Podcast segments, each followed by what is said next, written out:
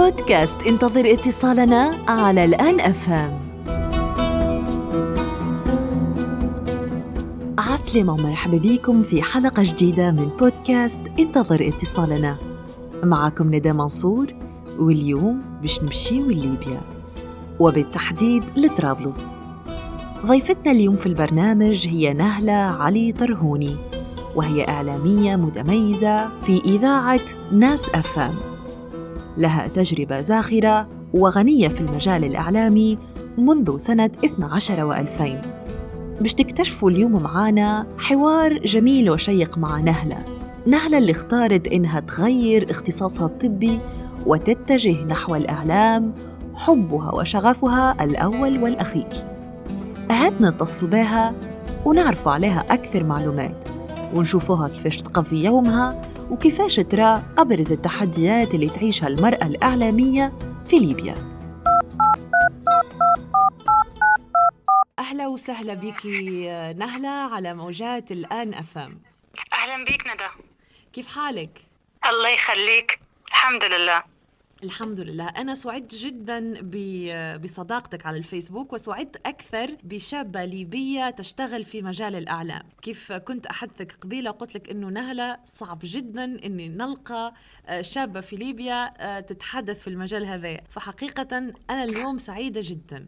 تسلمي الله يخليك ندى. ولكن هو في العديد من النساء والشابات في ليبيا يشتغلوا في مجال الإعلام وهم عندهم كفاءة وقدرة على الحديث على مسيرتهم. بس أنا يعني شاكرة لك جدا استضافتك. مرحبا بك. كانت تعرفوا عليك أكثر نهلة تعرف روحك للمستمعين شغلك بالتحديد وين موجودة مدة زمنية اللي عديتيها في مجال الإعلام كذلك. أنا اشتغلت في مجال الإعلام من بداية 2012 بعد الثورة. زي ما تعرفي ندى أن قبل الثورة كان في انغلاق على الإعلام والتشدد والأشياء هذه فما كانش محبذ الشغل فيه بصفة شخصية يعني عن نفسي. بعد الثورة اقتنصت الفرصة بديت عملي في مجال الإعلام من خلال فرصة في صحيفة كان اسمها صحيفة ليبيا الجديدة في طرابلس.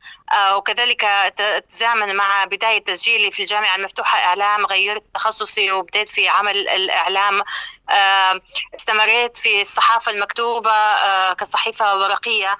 هي لها قصة طويلة القصص الصحف الورقية بالنسبة لي. استمريت فيها لمدة سنتين. بعدين صارت 2014 الحرب حرب المطار. للأسف اللي على إثرها تم إغلاق جميع الصحف. خلينا نقول جميع الصحف فعليا في طرابلس. آه ومن بعدها حتى من بعد ما انتهت الحرب ما رجعتش كل الصحف. آه أصبح في العديد من المشاكل لأسباب مختلفة. فانتقلت إلى مجال الصحافة الإلكترونية. تلقيت تدريبات مع العديد من المنظمات الأجنبية اللي كانت موجودة داخل طرابلس ولكن بسبب الحرب المطار طلعوا برا طرابلس بديت ناخذ في تدريبات أونلاين. وأحيانا كنت نضطر أن نسافر لتونس تحديدا.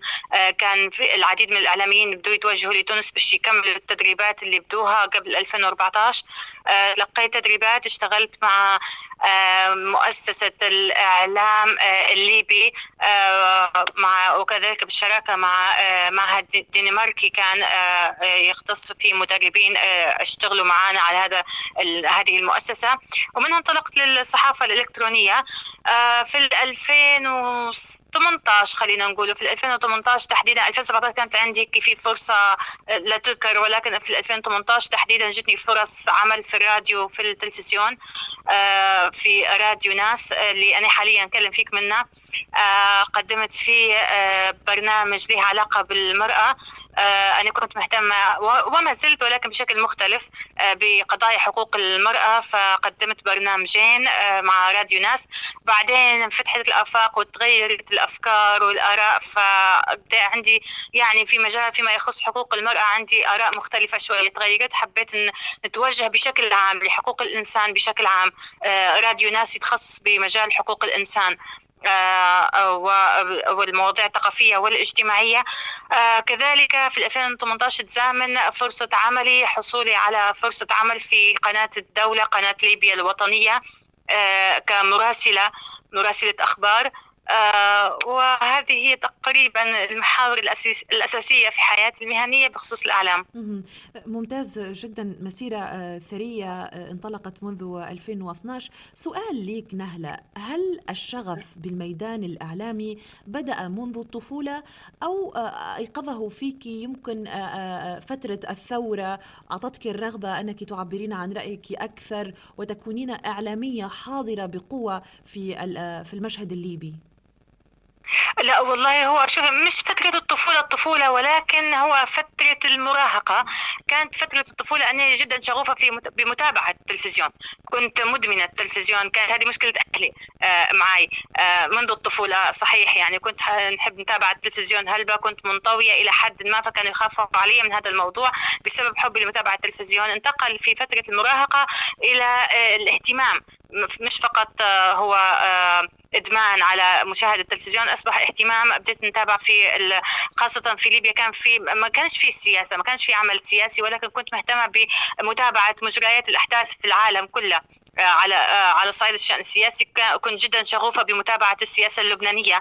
كنت جدا يعني آه، نشوف مهتمة جدا وكانت يعني كنت شغوفة في فيما يخص إن في تقسيمات. قبل ما كناش نعرف في بما يخص شيء اسمه برلمان أو عمل سياسي أو وزراء أو مجلس وزراء فكنت حابة التقسيمه هذه جدا.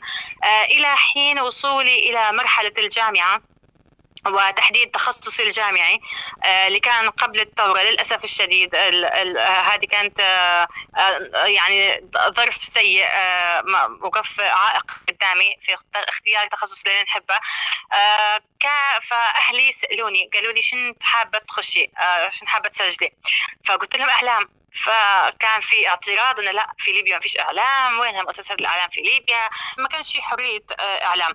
فقلت لهم أوكي طيب علوم سياسية. تقول لي يعني إحنا ما خليناكش الإعلام تبينا نخليك علوم سياسية. وفي البلاد هذه ما فيش علوم سياسية.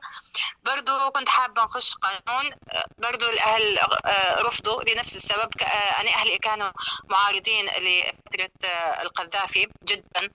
يعني أنا من فترة جد من فترة جدي جدي كان يشتغل في آه، عهد الملك وتم إقصاء بعد آه، بعد دخول القذافي للحكم أو آه، تولي القذافي للحكم فكانوا الأهل معارضين لأي شيء له علاقة بما يخص الدولة. آه، ما كانوش محبذين. فيعني مشيت مع رغبة الأهل لفترة معينة أني تخصصت في مجال طبي. إلى حين بداية الثورة. بداية الثورة قلت لا خلاص. بداية الثورة أنا يعني حققت لكم بما أنتم اللي أنتم حابينه. خلوني تو أنا نشوف المجال اللي أنا نحبه. فانتقلت فعليا فعليا ورسميا لجامعة الجامعة المفتوحة تخصص إعلام وبديت معها الشغل زي ما قلت لك في صحيفة ليبيا الجديدة يعني عملت نوع من ال professional reconversion يعني اخترتي الطب نزولا عند رغبة العائلة ثم آه. العقل والقلب اتجه نحو الحب الأول وهو حبك للإعلام صحيح ولكن أنا لم أكمل الطب حقيقة. هي قصة يعني مأساوية شوية.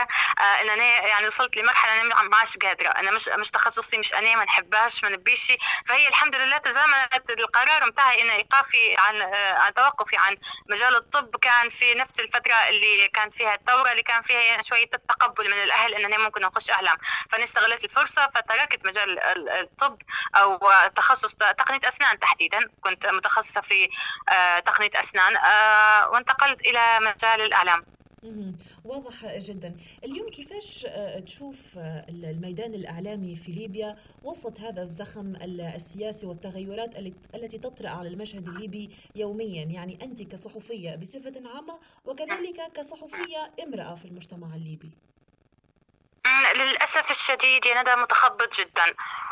متوتر جدا آه، مش مفهوم. آه، إحنا في ليبيا حاليا ما في الإعلام ما عندناش مؤسسة يتبعوا لها الإعلاميين. هذه مشكلة كبيرة بالنسبة لنا إحنا دائما نتكلم عليها ان في ليبيا ما فيش وزارة إعلام ما فيش مؤسسة إعلام ما فيش هيئة إعلام. يتبعوا لها الإعلاميين هذا مسبب تخبط. شوفي من فهو في في مراحل اللي مر فيها الإعلام في ليبيا من بعد الثورة. من 2011 ل 2014 كان في الانفتاح العالم ما كانش متعود عليه فكنا مبسوطين فرحانين آه، آه، إيجابيين آه، تجاه كل شيء فكان في حالة من الإيجابية إلى حد ما كان في زخم من القنوات متعددة متعددة التوجهات الفكرية والسياسية في مكان واحد. يعني كانت في طرابلس مثلا أو في أنا أنا ساكنة في طرابلس ممكن أنا نكلم على طرابلس أكثر. آه، في طرابلس كان في العديد من التوجهات السياسية القنوات متعددة متعددة التوجهات السياسية وتشتغل عادي. آه، ما كانش في إشكالية. آه، برضو كان في العديد من الصحف كان في زخم شديد إلى درجة أنه كان زخم زخم سلبي حقيقة. يعني كان في نوع من العشوائية آه، في هذا الموضوع. ولكن للأسف من بعد آه، فترة حرب 2014 هي اللي كانت فاصلة جدا فيما يخص الإعلام تحديدا. هي طبعا في كل في كل مراحل الحياة في ليبيا بشكل عام كانت فاصلة. ولكن في الإعلام تحديدا كانت فاصلة جدا. زي ما قلت لك في 2014 من بعد ما كان في زخم شديد آه، في الصحف الورقية توقفت نهائيا آه، لطيلة فترة الحرب. ولما رجعت برضه رجعت صحف ورقية آه، معدودة تنعد على أصابع اليد الواحدة تحديدا. برضه المؤسسات الإعلامية ما, رجعتش كلها. آه، مؤسسات إعلامية برضو معدودة وكان في صعوبة في عودة العديد من المؤسسات الإعلامية. آه، في منها لأسباب أصبحت من بعد الحرب لأنها حتى تعرف الوضع الاقتصادي آه، تأزم. فكان آه، بخصوص الصحف الورقية كان هذا سبب رئيسي إن المطابع وغلاء الأسعار وغلاء الورق والمطابع والأشياء هذه برضو المؤسسات التلفزيونية كانت تتواجه في العديد من الأمور آه، الفنية الصعبة. فرجعنا وكأننا من بعد فترة نشوة من 2011 ل 2014 المجتمع تعود على الإعلام. آه، لما كنا نطلع من 2011 ل 2014 أنا كصحفية صحفية بناخذ استطلاعات كان في تقبل جميل جدا من المجتمع يحب يعطي رايه يحب يتكلم. أول ما يشوفك شده مايك يكون مبسوط. بعد 2014 لا للأسف رجع الوضع يعني وكأنه رجع لنقطة الصفر آه، أصبح في تشدد برضه نتيجة التخبط الأمني أصبح في تشدد آه، في على وسائل الإعلام. آه، وكذلك يعني بالمقابل المواطن الليبي العادي أصبح برضه متخوف وغير متقبل وغير متعاون مع الإعلام. يعني بدينا برضه رجعنا لنفس النقطة إن لما نطلع بكاميرا أو أو مايك المواطن نفسه يخاف المواطن نفسه ما يحبش يعطي رأيه. آه، فكانت يعني مش عارفة أنا السؤال اللي تشعبت فيه ممكن. ركزت على نقطة مهمة وهي بصفة عامة الإعلام الإعلام في ليبيا. وفكرتني في سؤال آه، في فترة ما آه، قرأنا العديد من الدراسات تهم التمويل آه، تمويل الإعلام في ليبيا ومختلف الممولين من داخل ومن خارج ليبيا لخدمة بعض المصالح السياسية أو أو غيره. فهل كان الإعلام الحقيقي الإعلام المستقل ضحية هذه التوترات وإلى أي درجة يدفع اليوم الصحفي المحترف والصحفي المستقل ضريبة هذه الأخطاء التي صارت في ما بعد الحرب. آه شوفي هو أنا ممكن عندي وجهة نظر فيما يخص مصطلح الإعلام المستقل. من وجهة نظري كإعلام ما فيش إعلام مستقل. الإعلام يبنى على رأس المال. رأس المال حيعطى بناء على آه أسباب. يعني آه صاحب المال ورأس المال علاش بيعطيك؟ سواء كان من الدولة أو سواء من, من, من آه جهات خاصة عرفتي؟ ولكن في صحفيين مستقلين آه ربما يعني اللي يشتغلوا في مجال الاجتماعي أو الثقافي آه، آه، أو المجتمع المدني في ربما إعلاميين آه، مستقلين. كيف بنقول لك أنا كنت شوفي أنا تابعة لصح قريب يعني باش أنا نعطيك الإجابة عن المستوى الشخصي ما نعرفش بشكل عام ممكن في آراء مختلفة ولكن أنا في من 2012 كنت تابعة لصحيفة آه، بتمويل خاص رغم إنها مش يعني ولكنها طبعا زي ما قلت لك هي تابعة لتوجه معين. كيف اثرت اثرت انه أصبح ما فيش آراء مختلفة أصبح ما فيش توجهات مختلفة أصبح في رأي واحد توجه واحد في كل مكان في ليبيا في, في كل بقعة جغرافية في ليبيا في في توجه واحد فقط. آه، ممكن ال ال باختلاف البقعة الجغرافية هذه في اختلافات ولكن زي ما قلت لك مثلا يعني في يعني تلقي في الغرب الجهة الغربية في آه، الإعلام ذات توجه معين وفي الشرق اتجاه معين آخر. وفي الجنوب ربما مع أن وضع الجنوب جدا برضه معقد ومتخبط أكثر من الأعلام برضه في توجه ثاني. فهي أثرت على الإعلاميين بشكل عام. يعني هي أثرت على الإعلاميين اللي كانوا يشتغلوا في العديد من المؤسسات الخاصة زي أنا مثلا ولقيت نفسي من غير شغل. يعني أنا من 2014 ل 2018 بالضبط يعني كانت عملي فريلانس آه عرفتي؟ فبالضبط فكنت يعني آه تعرض لبعض آه، المشاكل الضغوطات المادية خلال هذه الفترة. آه، سؤالي الجزء الثاني منه يهتم بالمرأة الإعلامية اليوم في ليبيا. التحديات أكبر من أنك تكون شاب إعلامي صح؟ أكيد طبعا أكيد. آه، شوفي آه، هو آه، بشكل عام يعني بغض النظر عن الإعلام أو لأ برضه في أشياء عامة هي دائما العدم أو انعدام الأمن أو عدم توفر الأمن دائما يأثر على المرأة بطبيعة الحال أكثر من الرجل رغم انه يعني يأثر عليهم هم الاثنين. فهي هذه ممكن من أبرز التحديات اللي تواجه فيها المرأة الإعلامية. زي ما قلت لك يعني هي مرأة وفي في الإعلام. هي كمرأة متعرضة للعديد من الضغوطات وكذلك في مجال الإعلام اللي هو أصلا آه، في العديد من التحديات. فأعتقد أنا بالنسبة لي أكثر تحدي حسيته من بعد 2014 آه، اللي هو الأمني. آه، أنا قبل كنت نطلع بالاستطلاع وحاسة نفسي مرتاحة حاسة نفسي عادي نمشي لأي مكان. عرفتي؟ بعدها لا. بعدها بديت نحسب فيها. آه، آه، برضو آه، في أشياء ثانية ما لهاش علاقة ربما بالوضع الأمني اللي صاير حاليا اللي هو الوضع المجتمعي أو أفكار المجتمع. في عندنا تحديات برضو أنا لما يعني في إحدى المواقف خلينا نختصرها لك. يعني في إحدى المواقف في, في خلال شغلي في التلفزيون فكان في اعتراض أو إن استهجان إن البنت تقعد تشتغل لي بعد فترة الدوام. عرفتي؟ هذا يأثر على إن آه، كإعلامية أنت أحيانا تخسري آه، فرصة عمل في برنامج معين أو إنك أنت تكوني تكوني معدة برنامج معين فقط لكونك بنت. عرفتي؟ إن البرنامج مثلا لو كان زي تغطية خاصة دائما يكون بعد 8 ونص عرفتي؟ بعد 8 ونص فما فيش بنت تقعد بعد 8 ونص فتلقي فرص الجيل الاعلامي للرجل أكثر من البنت. وبرضه في التغطيات زي ما قلت لك الميدانية دائما في ضغوطات فتخلي تقلل الفرص للبنت الإعلامية على حساب أو في مصلحة الرجل الإعلامي.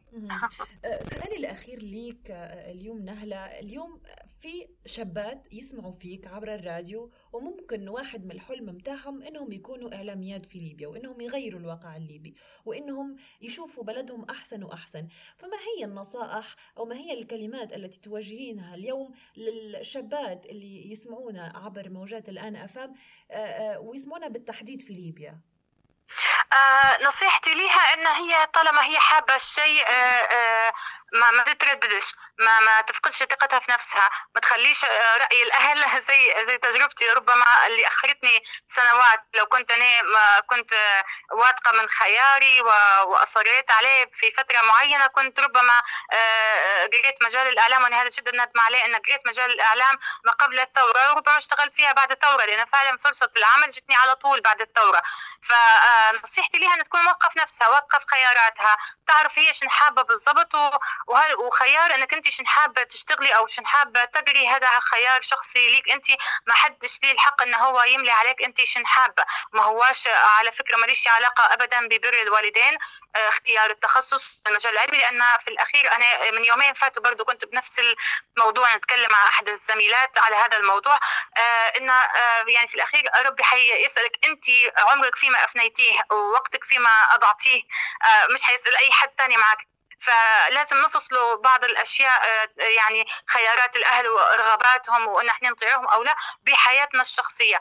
فأنا آه، يعني ننصح إنها تكون واثقة نفسها واثقة من خياراتها وتحارب وتقاوم وتجاهد مهما كانت الصعوبات لأن صدقيني طول ما انت قاعدة تحاولي حتنفتح قدامك الأبواب بإذن الله. إن شاء الله. سعيدة جدا جدا بإجراء هذه المقابلة معك وإنك كنت ضيفتي. وإن شاء الله يا ربي نتقابلوا في ساعة سعيدة كما نقولوا في ليبيا. و... ولما لا يكون فما تعامل بين الإعلام التونسي والإعلام الليبي والإعلام العربي بصفة عامة. شكرا لك وشكرا جزيلا نهلة الشكر ليك ندى آه، شكرا ليك وإن شاء الله بإذن الله نتلاقوا في تونس أنا جدا استحشت تونس بصراحة. آه أنا متعودة أنا كنت دائما كنت نمشي لتونس في الجائحة هذه فأنا جدا آه يعني متشوقة أني نمشي لتونس بإذن الله على أول طيارة تتيح لي الفرصة فيها. إن شاء الله. شكرا لك